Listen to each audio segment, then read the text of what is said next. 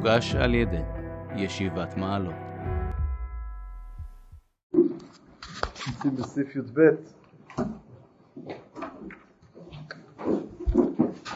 כן. כל אסון נובע מהשקפה מיוחדת על המציאות. השקפה של קודש על המציאות כולה היא השקפה ישראלית, וזאת ההשקפה המיוחדת חוללה את הלשון העברית שהיא באמת השפה הקדושה. הריחוק מההשקפה הקדושה נוטל את זיו השפה, ואף על פי שיטיפו עטפות רבות לחבב אותה, מפני כמה טעמים שנראים הגונים, מכל מקום. בתוך המגמה של החיים, הפונים אחור למגמת ההשקפה המלאה קודש, מסתתרת שם שנאה לרוח השפה, המלא את כל מהותה. על כן, השפה תהיה ברורה רק באותה מידה שיקרא בעולם משם השם, או שיקרא בעולם משם השם. הטעמים הפרטיים על קדושת השפה מתקבלים מהם, אבל כולם אינם כי הם צירופים אל הכלל,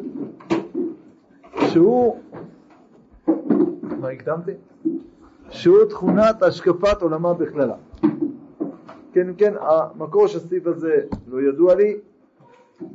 כן, ההשקפה, כל לשון נובע מהשקפה מיוחדת על המציאות. זאת אומרת, הדיבור הוא בעצם תולדה של צורת ההסתכלות על המציאות, צורת ההשקפה, המשקפיים, כן, איך אתה מסתכל על המציאות. ברור שאם אתה רואה את המציאות הכל כדבר של אינטרסים, אז זה התיאור שלך של השפה, כן, שזה מה שהשפה מתארת שם מתארת. אם התיאור הסתכלות חומרית, רוחנית, גוונים של הדברים האלה, הכל לפי זה השפה היא בעצם מתארת לנו את הדברים. יש מאחורי השפה איזושהי השקפה, כן? אבל זה נכון למי שיצר את השפה, לא את מי שנולד לו את השפה. מי שנולד לו את השפה הוא פשוט חי את המציאות. הוא חי, דבר ראשון, אתה יודע איזה שפה זאת, כן? אם זו שפה רגילה של אנשים שהולכת ומתפתחת, אז אותם אנשים שפיתחו אותה, הם פיתחו אותה על פי התפיסות שלהם, וביניהם אחריהם ממשיכים את התפיסות הזו. כמובן שמי שמדבר באותה שפה גם הוא בעצם מושפע מהתפיסות האלה, כן? אז הוא חלק מאיזה אומה, חלק מאיזה קבוצה שמדבר בשפה מסוימת, הוא ממשיך את ההשקפה הזאת, ולפי דברי הרב, אם הוא לא יתאים להשקפה הזאת, הוא לא תפסיק לדבר את השפה הזאת גם כנראה. כן, זכור. כן. נדבר אנגלית, גם בטורבית וגם באנגלית. כן. יש לי טעויות, יש להם דברים שלילים, אבל הם שתי באים לטיני וגם ספרדי באים לטיני. אתה לא אנגלי, נכון? מה? אתה לא אנגלי, נכון? רואים, כי שהאנגלי לא היה אומר שמדברים אנגלית בארצות הברית. נכון? זה לא אנגלית, זה חיקוי זול. אז נגיד לטיני זה עכשיו מדברים בלטיני ואנגלית, גם בספרדית, גם... אתה לא מדבר ספרדית, אני מדבר ספרדית. אז אנגלית זה לא ספרדית, זה ספרדית מקולקלת לחלוטין, זה לטינית מקולקלת. אבל כולם באים לטינית, נכון? לא כולם, הרבה שפות, למה? יש הרבה שפות לטיניות, כן? יש הרבה שפות לטיניות שהלטינית היא קיבלה צורות שונות לגוונים שונים, שוודאי שזה מאוד מאוד שונה אחד מהשני, כן? יש בהם איזשהו קשר בסיסי שהלך והתפרט לכל מיני גוונים שונים, ודאי שיש בזה קשר בסיסי. אני, בלי להיות חכם בלשון, זה הרי ברור שזה ככה, נכון? השפות הלטיניות הן כאלה, והשמיות הן כאלה, והשפות, איך קוראים להם שם, במזרח אירופה, הסלביות, השפות הסלביות הן כאלה, זה ברור שזה ככה. אז נגיד שבן אדם עובר למקום מסוים, ואז ילדים שלו לומדים עם השפה, או שהפוך, או שהוא גר במקום, אבל הוא הגיע למקום מסוים. זה לא בהכרח כשהדיבור, הלשון, לכאורה, הוא ישפיע על השקפת עולם של בן אדם. כן, אז הלשון היא מושפעת, קודם כל היא נוצרת מתוך ההשקפה, קודם כל, לתפוס את זה ככה. זה לא מתחיל מזה בגבעה, אלא זה מתחיל מתוך הסתכלות על המציאות, הלשון היא נוצרת, כן? יש ביטוי במהר"ל, השכל הדיברי. שכל דיברי, איך שהוא מתבטא בביטוי, מתוך השכל, כן? איך שאתה מבטא את הדבר הזה. עכשיו, כמובן, כמו כל דבר, זה מתחיל מהמחשבה ועובר לדיבור, ואחרי זה זה חוזר חזרה. מי שמדבר את השפה הזאת הוא לאט לאט קולט לתוכו את אותה השקפת עולם. כן, המורה שלי לאנגלית, אחד מהמורה שלי לאנגלית אמר משהו שאני לא אשכח את זה, זה דבר עמוק ביותר. לומדים אנגלית. אני היו מאלה שלא לא שמחתי ללמוד אנגלית, כן, כמו חלק לא מועט מהאוכלוסייה, ואז הוא הסביר לנו, שללמוד אנגלית זה לא רק בשביל הצד השימושי, אלא יש פה עוד פן, כשאתה לומד אנגלית או לומד שפה אחרת, אתה לומד תרבות אחרת. זה לא רק שפה, זה תרבות שלמה שאתה לומד דרך זה, ולא בגלל שרק הסיפורים הם, תקרא ג'רוזלם פוסט לנוער, זה ידבר על מה שקורה פה בארץ, זה לא משנה. הצורת, האמירה של הדברים, היא משדרת, תכף ננסה קצת יותר להדגים את זה, כן? היא משדרת פה איזשהו משהו. יש פילוסופיה בתוך השפה. השפה בנויה לאיזושהי פילוסופיה מסוימת. עכשיו כמובן, זה דבר שהוא מתפתח, הוא מתגוון לכל מיני גוונים, אבל יש פה איזו פילוסופיה שמונחת בתוך השפה. בסדר? צריך לתפוס את העניין הזה. וכשאתה מדבר את השפה הזאת, אתה עכשיו קולט את הפילוסופיה הזאת. ואתה מדבר אותה, מביע את זה בצורה כזאת. בסדר? צריך לתפוס, זה תכף נעשה את גמות. מה? צורת דיבור של אדם. בוודאי, בוודאי שבאותה שפה. כן, בוודאי, בוודאי. אנשים ישבו על פעם הייתום, דיבר צרפתית. כן. באיזה אופן הזה מתבטא בהגייה, זה מתבטא במילה עצמה? המון, באלף דברים. תכף ניתן איזה טיפה דוגמאות, תנו לי טיפה להמשיך, בסדר? טיפה נמשיך ואז קצת נדגים את הדבר הזה. כן, אז ההשקפה של קודש של המציאות כולה היא השקפה ישראלית. כן, אולי פה הדגש על המציאות כולה. הרי יש השקפות, זה דבר יחסית חדיש בעולם אני חושב, שאומרות שבכלל אין קודש בעולם. יש הרבה השקפות, נגיד רוב ההשקפות, הן אומרות שיש קודש בעולם, אבל יש גם חול, או יש גם טומאה, או יש דברים שאינם נוגעים לקודש, לפחות נגיד ככה. יש מקום שקודש בעולם, יש גם במציאות שלנו, לא דברים שאינם קשורים לקדושה. וההשקפה שלנו, השקפה שקודש של המציאות כולה, זו השקפה מיוחדת שלנו, שאנחנו תופסים את כל המציאות כולה כקשורה בצורות שונות, במדרגות שונות לקודש, היא ההשקפה הישראלית, וזאת ההשקפה המיוחדת חוללה את הלשון העברית שהיא באמת השפה הקדושה. כן? מעניין הביטוי הזה, הלשון העברית, אבל זה פשוט, זה כבר בכוזרי מוסבר, כי בזמן עבר, כן, נפלגה הארץ, אז עבר, זה... אבל מקום, זה השפה הקדושה. עכשיו אני רוצה שקצת נדגים את זה, כן? חוץ מלהגיד את זה, קצת לנסות לראות, אז אני אפתח... אני אולי אפתח במשהו קטן, פשוט ביותר. רבותיי, שימו לב, השפות שאנחנו מכירים, אינני מכיר את כל השפות, כל השפות שאני מכיר זה ככה, כן? זה בעברית, באנגלית, בגרמנית, בספרדית, ביידיש, איך? ארמית, כן? יש דבר מאוד מעניין, לא מצאתי חלוקה, כשמדברים למישהו עם שערות שחורות או ג'ינג'יות, לא מצאתי חלוקה. אומרים לו אתה אוכל לשניהם, לא אומרים לו אתה אוכל והוא אתה ז'וכל, נכון? אומרים אתה אוכל, נכון? דוגמה. אבל לעומת זאת בהמון שפות, לפחות כל השפות שאני מכיר, יש חלוקה בין מה? בין זכר לבין נקבה. כן? אתה אוכל, את אוכלת. אמת או לא אמת? תבדוק. מה? או, באנגלית, אבל יש חלוקה, אתם גם נדבר עד כמה החלוקה הזאת עוצמתית. יש חלוקה, אתם מבינים מה שקורה פה? אתם מבינים שפה מונח כל העליונות הזאת של הגברים על הנשים. אתם מבינים? הגזענות הזאת, זה הכל בשפה, זה השקפת עולם. למה נבדיל בין זכר לבין נקבה? למה? מה? גם ג'ינג'ים הם שונים. מה? לא בתור מה, לא בתור מה. אחד וחצי אחד, שבן אדם אחד, בן אדם ג'ינג'י, יכול להיות מאוד דומה לבן אדם לא ג'ינג'י. בכלל לא. אתה חושב. אתה אומר את זה בגלל שאתה לא ג'ינג'י. אתה לא מבין מה זה. הייתי ג'ינג'י שהייתי דתן. מה? אבל בגלל שאתה חושב כאן, אחרי זה עבר לך. בקיצור. כן, רבותיי, אין פה מה להתווכח. ברור שיש פה השקפת עולם. השקפת עולם. שהשפות יש להם תפיסה, אני מתפלח עדיין לא עלו כל התנועות לשחרור, לא יודע מה, או השוויון, לא התחילו עם זה שצריך להפסיק לעשות את ההבדלות האלה. דבר פשוט ביותר, זה כל החינוך שלהם לא הולך, כי פשוט כל יום מחדירים רעה לילדים, ואומרים להם יש הבדל בין גבר לבין אישה, וברור מי עליון, אל תספרו סיפורים, כן? אז מחדירים את זה לילדים, מרגע ראשון של התפיסה שלהם. מה? כבר התחילו לשנות.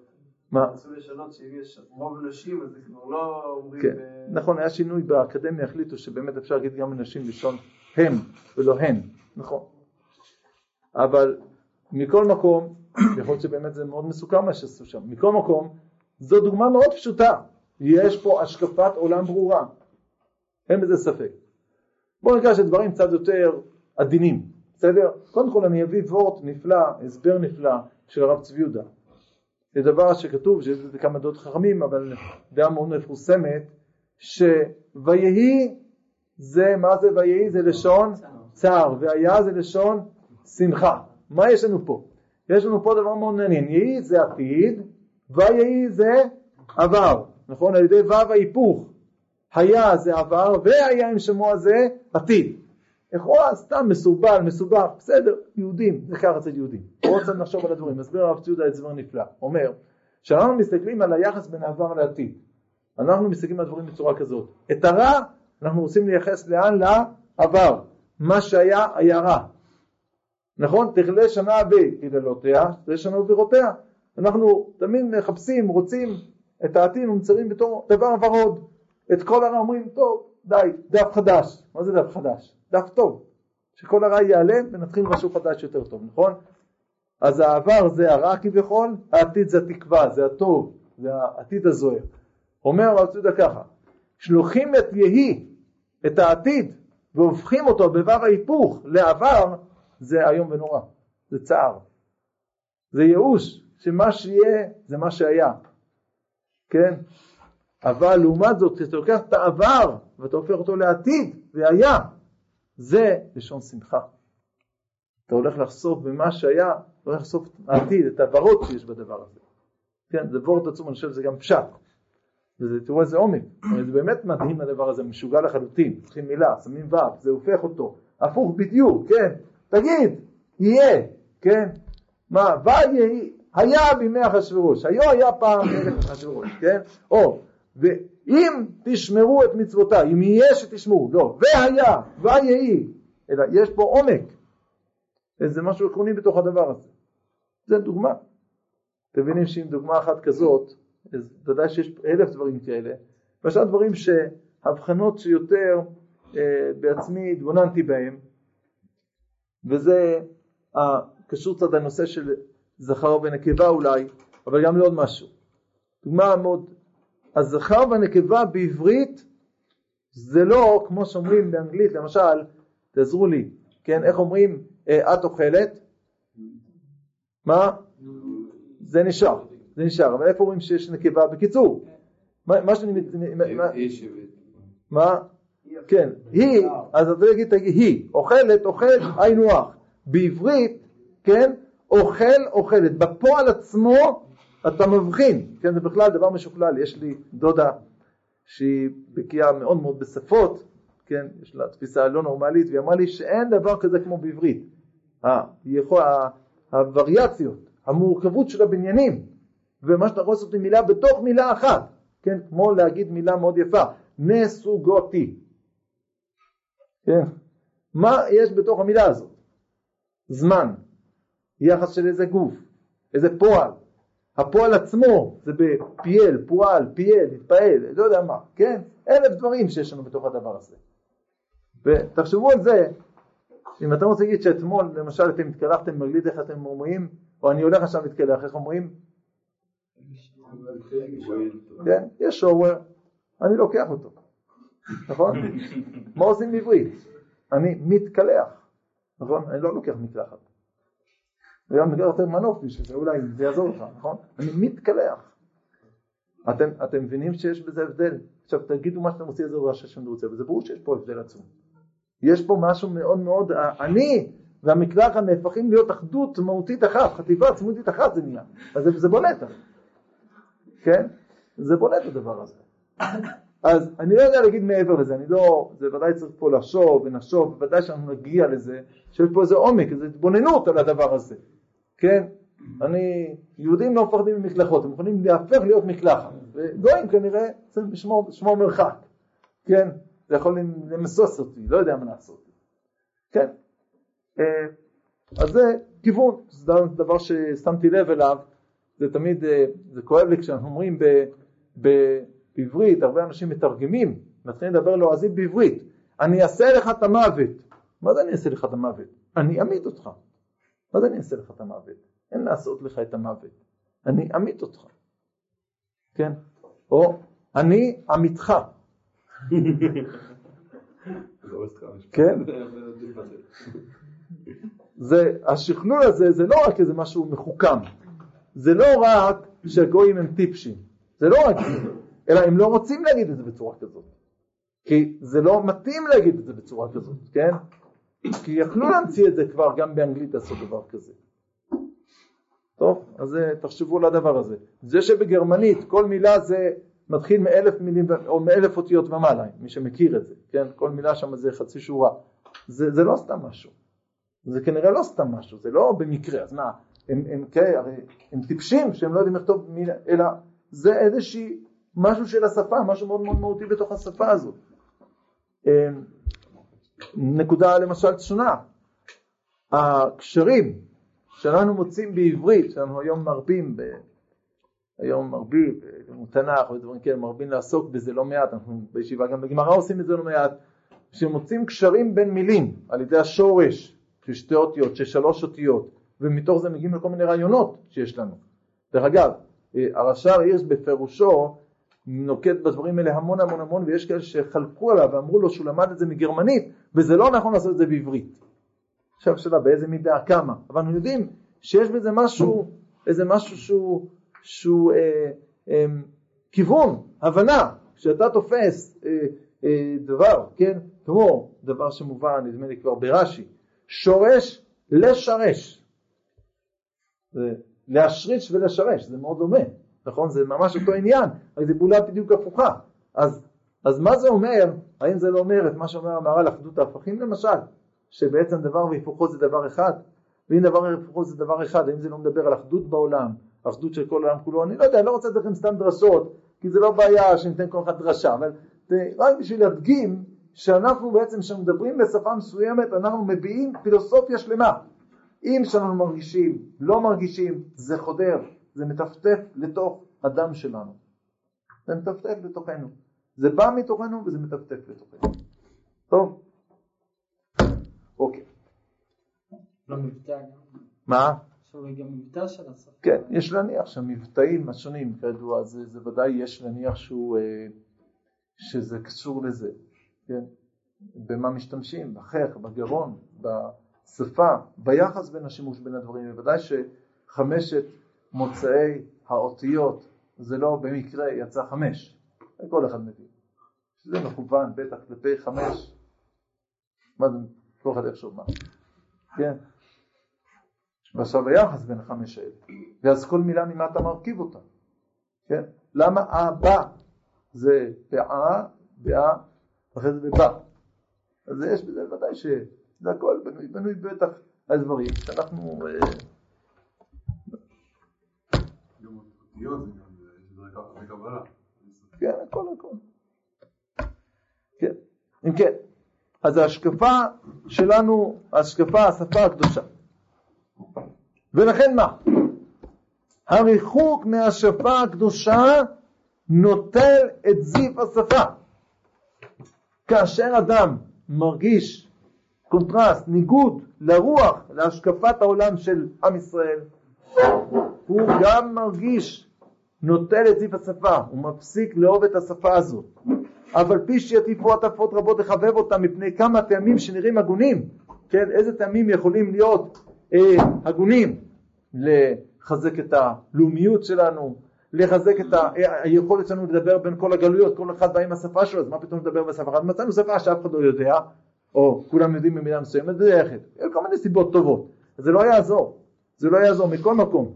בתוך המגמה של החיים הפונים אחרון לגמת השקפה מלאה הקודש, מסתתרת שם שנאה לרוח השפה המלא את כל מהותה.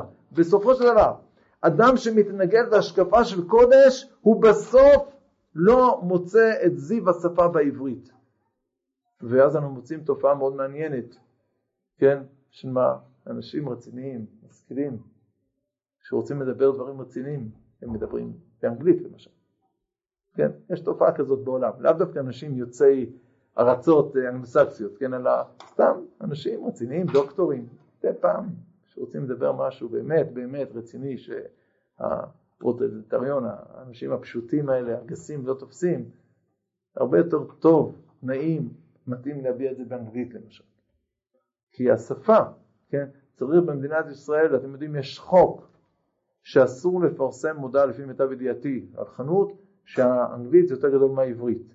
צריך לחוקק חוק, כי זה לא פשוט.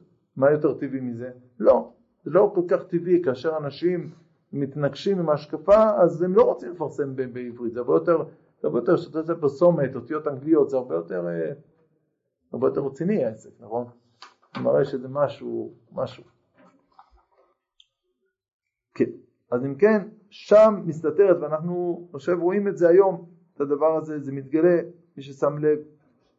על כן השפה תהיה ברורה רק באותה מידה שיקרא או שיקרא בעולם בשם השם. כן, זה ברור שזה בנוי על הפסוק בישעיה צפניה על ג' ט', כי אז הפוך אל עמים שפה ברורה לקרוא כולם בשם השם לאותו שכם אחד. אז זה פשט שהפסוק שכולם יקראו בשם השם, אבל הרב עכשיו גם מסביר את זה בצורה כזאת.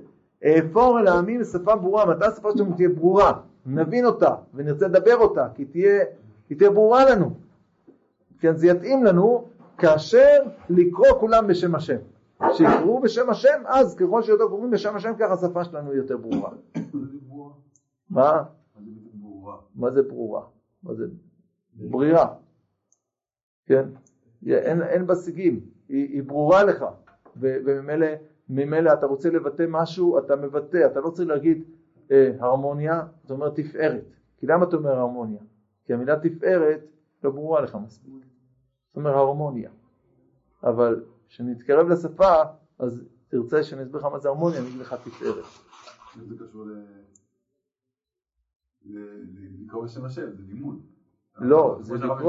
לא, לקרוא בשם השם, כי כשאתה קורא בשם השם, כשאתה מתקרב להשקפה של קודש, אתה מבין את השפה הזאת. כי אחרת זה בלתי מובן. זה בלתי מובן הדבר הזה, כן? אתה לא מבין, למה לבטא את זה בצורה כזאת? למה נגיד מילה כזאת?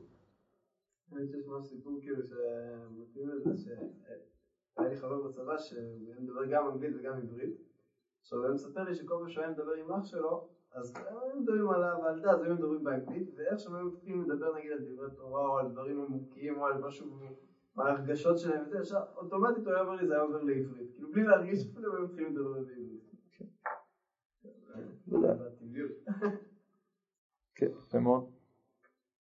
כן, כמובן זה נכנס פה, צריך לזכור שנכנסים פה, אנחנו באים מהגלויות, אפילו הרב קוק בעצמו שכותב את הסעיף הזה, יש מכתב שכתב לרב צבי יהודה ביידיש, כי בכל זאת קשה לאנשים לבטא את הלב שלהם עד שהם צריכים לבטא אותו בעברית, זה לא תמיד כל כך פשוט, כן? אז הוא גם משתמש פעמים ביידיש לבטא את הרגשות ואת הזה, וצריך לעשות את זה כמובן בהדרגה ובזהירות, אבל כן. הרב מאמין בקשור בעניין שיקרא בעולם בשם השם? לקרוא בשם השם פירושו של דבר שיש לך השקפה של קודש, כן? אז יש לך השקפה של קודש, אתה מדבר, אתה מבין, אתה התוכנת של השפה, אתה מבין את השפה הזאת, כי כל ההסתכלות של השפה הזאת זה קודש, בסדר? זה בנוי על הפסוק הזה, לקרוא, כן, צפניה א' ג' ט', צפניה ג' ט', כי אז הפוך אל עמים שפה ברורה, לקרוא כולם בשם השם לעובדו שכם אחד, כן? כן. רואים שינוי שבין הרבנים שמדברים כשהם כותבים, בשימוש במילים לאותיות, שהוא לא מראה על שוני מהותי בקשר לשפה, על שוני נפשי פשוט. הבנתי. יש רבנים שמאוד משתמשים מילים לאותיות, אבל הרב סולובייצ'יק הרב קוק גם משתמש מילים לאותיות. הרב קוק הרבה, יחסית. אני המון כן. אני לא יודע אם הוא בסקאלה עכשיו אחרת, אבל זה גם, זה מאוד בולט. כן. וזה לא מראה, זה נראה שזה לא מראה שהקשר שלו לספר או אחר מאשר, לא יודע, הרב אבינר או שמדברים בעברית. טוב, יש הבדל קצת בין הרב קוק לרב אבינר, ובוודאי בין הרב סולובייצ'יק לרב אבינר יש הבדל, נכון? מה? כן, לא, אני מתכוון לומר שאנחנו צריכים לדעת שגם במציאות זה עקרונית נכון. עכשיו במציאות יש עוד כמה גורמים שגורמים, שאנשים פשוט לא רגילים לדבר כל כך לשון הקודש, זה קשה, כן? וכשאתה מדבר על דברים מאוד מאוד מורכבים, מאוד מאוד קשה לך לבטא את זה בלשון הקודש, כי אם אתה לא רגיל לשפה, חוץ זה דבר יותר מופשט, יותר קשה לך לבטא אותו בשפה הזאת. אז אין לו כל כך ברירה. יש גם את הנושא של דחיית השפה, זה כבר הכוזרי בעצמו כותב על זה, שאומר שהשפה הזאת היא השפה הכי משוכללת, אז ערבי, החבר אומר, מה זה יותר מערבית? משוכלל. הוא אומר לו, קרא לשפה מה שקרא לעם הקודם, מה שקרא לעם. שכמו שעם ירד הגלות, גם השפה היא דלדלה, כן? אנחנו לא יודעים כל כך להשתמש בשפה שלנו, כי יש לנו כל מיני מילים נרדפות, שעדיין הם לא מספיק מיומנים לומר, המילה הזאת נמצאת את הצד הזה, את הצד הזה. אז מכיוון שעכשיו יש לי הכרח להביע איזשהו רעיון, ויש לי מילה לועזית שהיא מתאימה לו מאוד, אז אני משתמש בו, כן? כמו שנתת דוגמה, שלפי דעתי, ככה אני חושב, אני לא יודע אם את צודק, שהמילה הרמוניה בעברית זה המילה תפארת. אבל בכל זאת שאני אומר באיזשהו, אף פעם נגיד, תפארת נפלאה. כי כשנגיד את זה לכם, תחשבו שאני החלטתי עכשיו פתאום לדבר קוקית, אני יודע מה, לדבר כמו הרב קוק. כן? מה? כן, זה עדיין מראה על החיסון שעדיין השפה היא לא מספיק חיה, כן? אז ודאי שהרב סולובייצ'יק, אין לנו מונחים, כן? ברורים כרגע בעברית, וכל המונחים האלה, למשל, אימננטי. דוגמה, כן? אבל גם מיני מילים שהוא משתמש בהם, כן? כל ששמעתי פעם, שמעתי קורס אצל דוקטור רוזנברג, שם רוזנברג, פרופסור. זו, אז רק למדנו רק את היערות, שרב סולובייצ'יק על ספר, זה היה, סותך ידיעה, אתה יודע, רק את היערות עם כל המילים האלה. אז כל שיעור זה היה להסביר מושג אחד כזה, מה זה אימננטי, ומה זה דודה, ומה זה ההוא, כן? ותמיד יצאתי מסובך לגמרי משם. בקיצור, אז אין את המונחים, אז אתה חייב, אתה משתמש בזה לצורך העניין, אבל ודאי שהשאיפה היא שבסוף יהיה לנו את המונחים ברורים, ויש מניעה גם שחלק מהם קיימים כבר בעברית, רק שאנחנו לא יודעים שהמילה הזאת זה מה שהיא באה לציין. בסדר? כי אצלנו אמת ויציב ונכון וגם ישר ואמן והוא ואביב רמד, זה אותו דבר. נכון? אבל כל מושג כזה זה מילה אחרת, זה משהו אחר, אחרת בשביל מה נגיד את כל זה. כן? אז בעזרת השם, שבעוד 100 שנה, 50, לא יודע מתי, יכתבו הדבר היציבות שלו והמתיות שלו, קיימות היא, לא יודע מה. דרך אגב, יש את זה לא מעט, גם הרב קוק אני חושב יש הרבה דקדוק במניפה שאתם רואים, אבל הרב צבי יהודה שהוא כותב, זה ממש מאוד מודגש, הוא לוקח מילים ולא יודע, מסרבל אותם ככה, שהוא באמת לוקח כאילו כל מילה המושג, הוא תראה בזה מושג, כן? הקיומיות הנצחית, האין, לא יודע מה, אבל מה שלא רגילים בזה, לא נהיה לנו מסובך על ידי זה, העברית הזאת. טוב? כן. יש איזשהו מקום לשפות זרות בהקשר של עם ישראל, אנחנו יודעים נגיד על הסנהדרין, שאנחנו צריכים להכיר 70 לשואה, לא יודע, איזשהו קשר, יש איזה מקום בעולם? לשפות זרות? כמו שלאומות זרות, יש מקום בעולם. בשבילהם. יש מקום להשקפות זרות בעולם. זה שאלה של הקשר בין תרבויות האחרות לתרבות של ישראל. מה לוקחים מהם, מה לוקחים מהם באותה מידה. בין אידאות אחרות לאידאות שלנו, כי השפה היא ביטוי של האידאה הזאת, זה העינוע, זה ביטוי שלה בכלי הדיבור, בכלי ההגדרה הדיבוריים, כן? אז אתה תפתור את השאלה של דעות אחרות, של אידיאלים אחרים שיש בעולם, תפתור את השאלה של השפה גם כן. כמו שאתה יכול לקבל דברים מאומות, אז אתה יכול אולי לקבל דברים משפות, כן? אז יש מין דבר כזה של גרים מאומות, יש גרים של מחשבות, אמנם היו ויכוחים גדולים בגדולי ישראל על לגייר פילוסופיות, ומספר מהם יש אולי לגייר מילים, כן? יש לנו בעברית שמסורה בידינו מילים שיש להניח שבאו משפות זרות, כן? אז זה ידוע, כן, התותפות, מה שאומרים בישיבה התותפות, כן? שבקיטפי, באפריקי, שבעצם המקור של הכל זה מתחיל בעצם מעברית, ואחרי זה יתגלגל לשפות אחרות, ואז מנקטים את הניצוצות חזרה לתוך העברית. כן, טוב, מהלכים שלמים, זה דברים שהולכים ומתלבנים. אז זו אותה סוגיה. בסדר. אבל אני רק מדגיש כמובן שאם הסבתא תדברו, זה מותר לדבר את האנגלית או יידיש, אתה יודע, כל אחד את עניינו, כי יש צורך בזה, יש צורך. אני צריך לדעת שזה צריך, זה שפה זרה, כן? כן. יידיש זה גם זרה, אני אומר, משהו. כן. אבל לדינו זה לא זרה. טוב, קיצר. כן, זה אין ספק, סתם אני אומר, על יידיש ולדינו, שאין ספק יש פה משהו מאוד מאוד עמוק. ונבין את זה, כן? היהודים לקחו שפות אחרות, כן? והפכו אותם למשהו, כאילו חצי תרגמו אותם. הם לא דיברו עברית, הם לא דיברו לטינית, הם דיברו לדינו. משהו כזה באמצע, כן? הם לא דיברו גרמנית, הם דיברו יידיש. מה הם עשו בדיוק בזה? אין לי ספק. מה זה? אפשר לכתוב בעברית, נכון. כן, גם לדינו כותבים בעברית. מה פירוש? כן, בוודאי.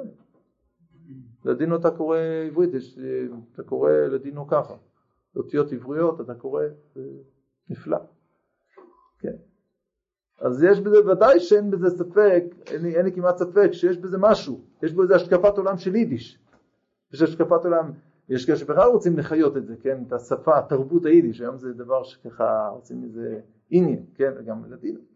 יש בזה משהו, זה לא סתם. כן. כן, אמרנו. עכשיו יש דבר מעניין. קודם מה שהוא אומר ואחרי זה עיקרון. הטעמים הפרטיים לקדושת השפה מתקבלים הם, אבל כולם אינם כי הם צירופים אל הכלל שהוא תכונת השקפת עולמה בכלל. הטעמים הפרטיים מהשפה. הרבה ראשונים דנו בדבר הזה, למה קוראים ללשון שלנו לשון הקודש. כן? אז נזכיר טיפה מהם, מהים הגדול הזה, פשוט זה ים שאין לו סוף, כן, אפשר לראות את הים, הרבה מהים הזה בספר אספקלריה, בערך לשון הקודש, הוא מביא שם הרבה דברים מהראשונים על זה, נביא פה דברים ממש מרכזיים, כן, הרמב"ם, במורה נבוכים, חלק ג' סוף פרק מ"ח, הוא אומר,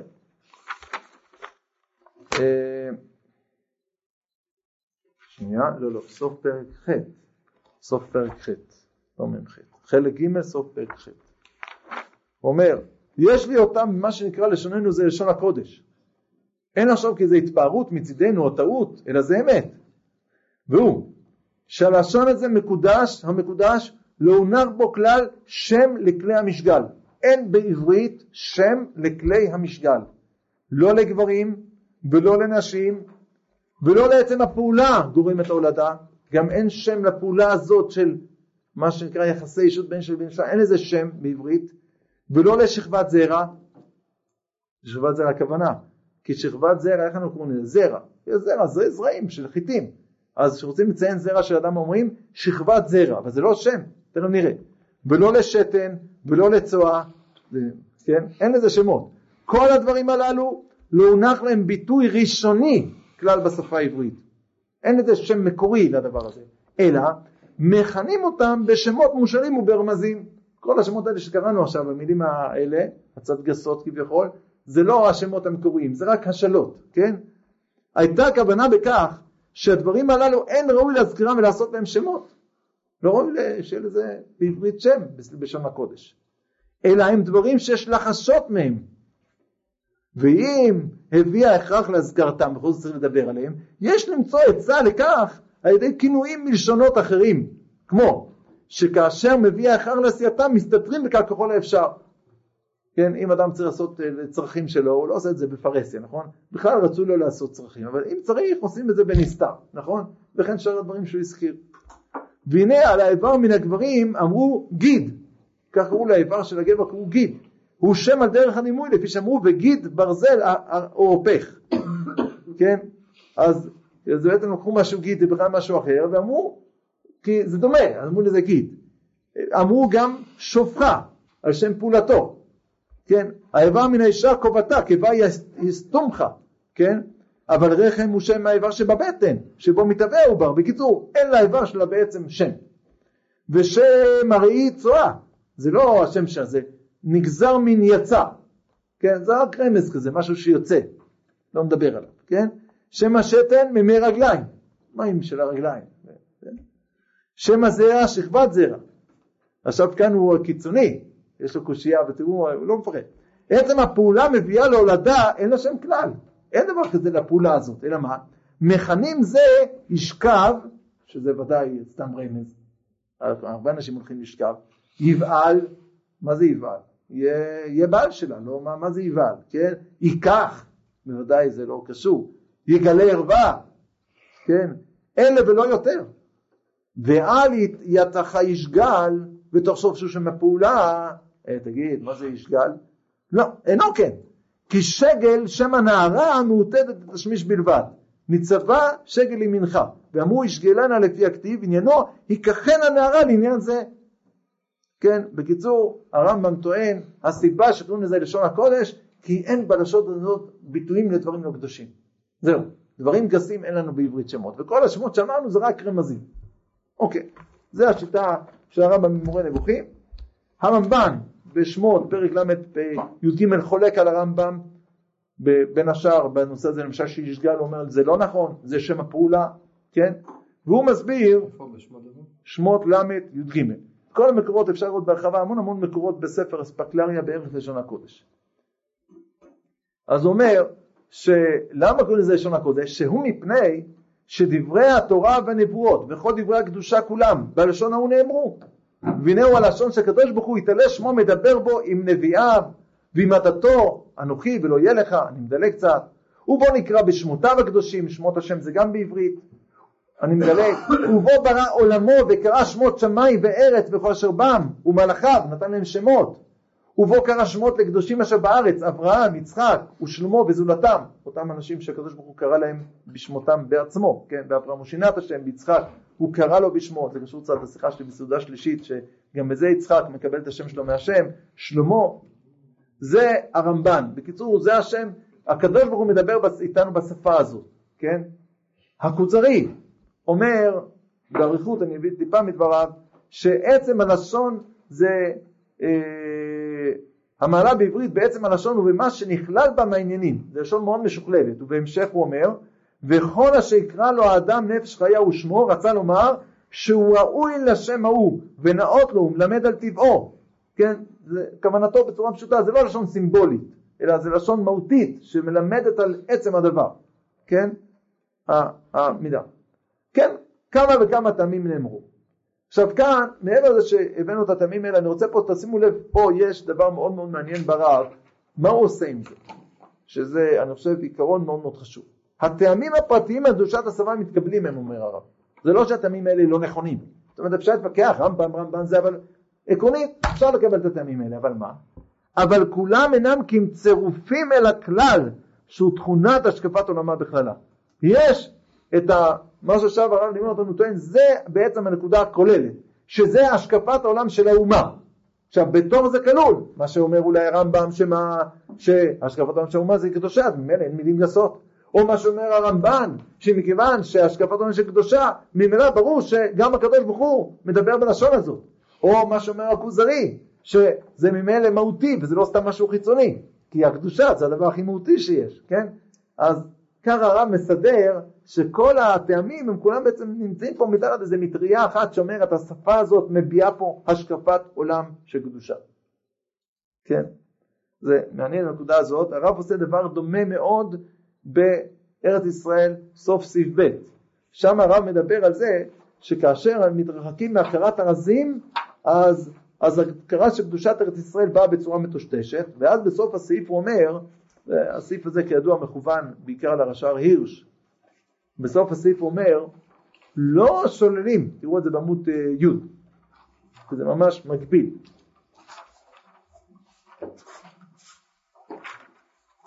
לא שוללים אנחנו, מה? למעלה, עמוד י' למעלה, שורה ראשונה למעלה. לא שוללים אנחנו כל מין ציור והבנה מיוסד על ישרות ורגשי דעה ויראת שמיים באיזו צורה שהיא. רעיונות, שעושים על מחשבות, שישרות, שיראת שמיים זה בסדר. רק את אותו הצד, ששיטה כזאת תחפוץ לשלול את הרזים, את השפעתם הגדולה על רוח האומה, את זה אנו שוללים, כי זהו אסון שאנו חייבים ללחום נגדו בעצה, בתמונה, בקדושה ובגבורה.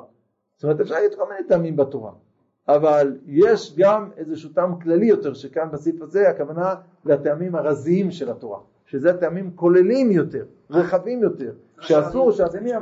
מה? הרש"ל יש בפירושו רוצה לשלול את הדבר הזה? הוא... זה הרש"ל ראשון נסתר. כן. אז אומר, זה אסור שזה יעמוד מול זה. זה פרטים. עוד הסבר. ויש. צריך לדעת שיש את הצד הפנימי, שהוא ודאי כולל מאוד. כן? בנומה לכך. כן? יש כל מיני טעמים, צריך אבל לדעת, להפריד. כל טעם, יש טעם צדד, טעם זה, ויש גם את הצדדים הכלליים של הדבר. טוב. עד כאן. כן. כשאני חושב על הסיבה שהרב כותב, ונגיד מה שהכוזרי כותב, הוא גם מה שעוצם אותי סתם איזה פעם, סתם שהשפה ככה נברא העולם, וזה יוצרה ממרות, נראה לי הרבה יותר פנימי ממרותי מאשר מה שהרב כותב. לדעתי האישית. דעתי אני לא רואה בזה הבדל. כי מה שהרב הסביר בשיעור, מתאר את ההשקפה של בני האדם, של בני הגיל. ההשקפה שלה... אבל זה נוגע מהמקום. לא, אבל בעברית זה השקפה הקדושה. נכון, אבל... זה מושפע מ... אני חושב שכשהרב כתב את זה, הוא בעיקר התכוון למשל לטעם של הרמב"ם. זה מה שאני רואה. כי אני חושב שבסופו של דבר... מה שרב כותב זה כמעט אותו דבר כמו להגיד שהקדוש ברוך הוא ברא בזה את העולם. הפרוש ברא בזה את העולם. זה השקפה היסודית שעומד ביסוד בריאת העולם. השקפת הקודש. כן. הרמב"ם שאמר שאין בשפה הזאת ביטויים של דברים גסים. חומרניים ביותר. מה? לא, אז אני אומר שמה שכאן הרב כתב, שהוא לא שואל דברים פרטיים, אבל זה הצורה הכללית, כן? אני חושב שזה בייחוד, איך שאני רואה את זה עומד למשל מול טעם כמו של הרמב"ם. הטעם שהכוזרי אומר או שהרמב"ן זה מאוד מאוד קרוב בעצם למה שהרב אומר, מכיוון צד אחר. כן, אבל זה, אפשר להגיד שזה כמעט איינואר, זה מצד ישראל, זה מצד ארגונו שלה, מצד התורה, מצד הקדוש ברוך הוא. כן? אני רואה בזה ממש מגביל. כן? מה פירוש שהקדוש ברוך הוא ברא את העולם? אז למה הוא ברא בזה את העולם? זה לא סתם בא לו, נכון? כי כאן הקדוש ברוך הוא, זאת ההסתכלות הפנימית של העולם, כן, השפה הזאת. היא נותנת לנו באמת המבט היותר עמוק. אחרי זה באו שפות אחרות שנותנות כל מיני היבטים אחרים למציאות, לחיים שלנו. בסדר? כן. איך הרמב"ם באמת מובן, אני לא הבנתי את זה ממש. כל הדברים האלה זה דברים שאנשים עברו אותם לדברים גזויים. באמת הם לא דברים גזויים. מי אמר את זה?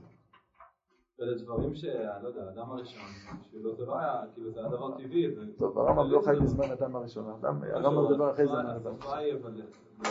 זה כבר שאלה איך אתה מתייחס לכל הדברים האלה, זה ברור שיש בזה כמה התבוננויות, ומה שאתה אומר עכשיו, אתה מדבר כאילו בשם הרמב"ן, איגרת הקודש לרמב"ן, דברים כאלה. הרמב"ם כותב שהדברים האלה, נקרא בהלכות דעות, אדם צריך למעט ביחסי אישות, זה למעט בזה, וזה דברים חומרניים, והביטויים של חז"ל, שאדם יראה את עצמו כאילו כפר שד, יש בזה כמה צורות התבוננות, אנחנו מאוד מושפעים מצורות התבוננות יותר של הרמב"ן, ביקרת הקודש, המונגאות, וכאלה דברים נמוכים, זה דברים הכי עליוניים שקיימים, זה הרמב"ן כותב את זה, ברמב"ם אני לא חושב שזה, לא יודע, אני לא עבר לכל מורה נמוכים, אבל לא נראה שהרמב"ם כותב דברים כאלה, של הרמב"ם זה חד, זה דבר גס, חומרי, נכון?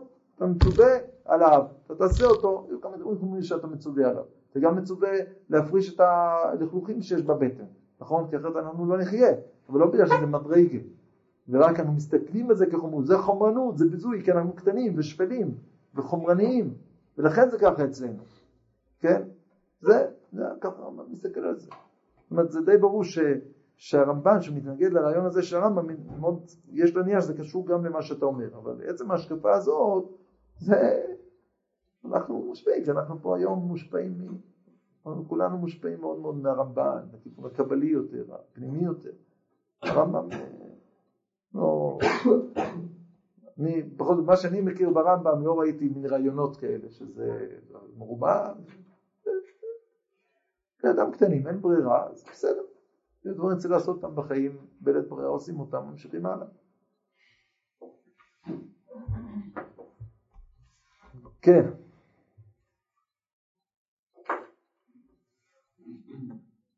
אוקיי. וואי. יש קשה להאמין. מה יהיה פה? מה? לא, אז בסדר, אז אני נעצור פה, זה באמת סיף, אני מאוד אוהב אותו, זה לקח הרבה זמן.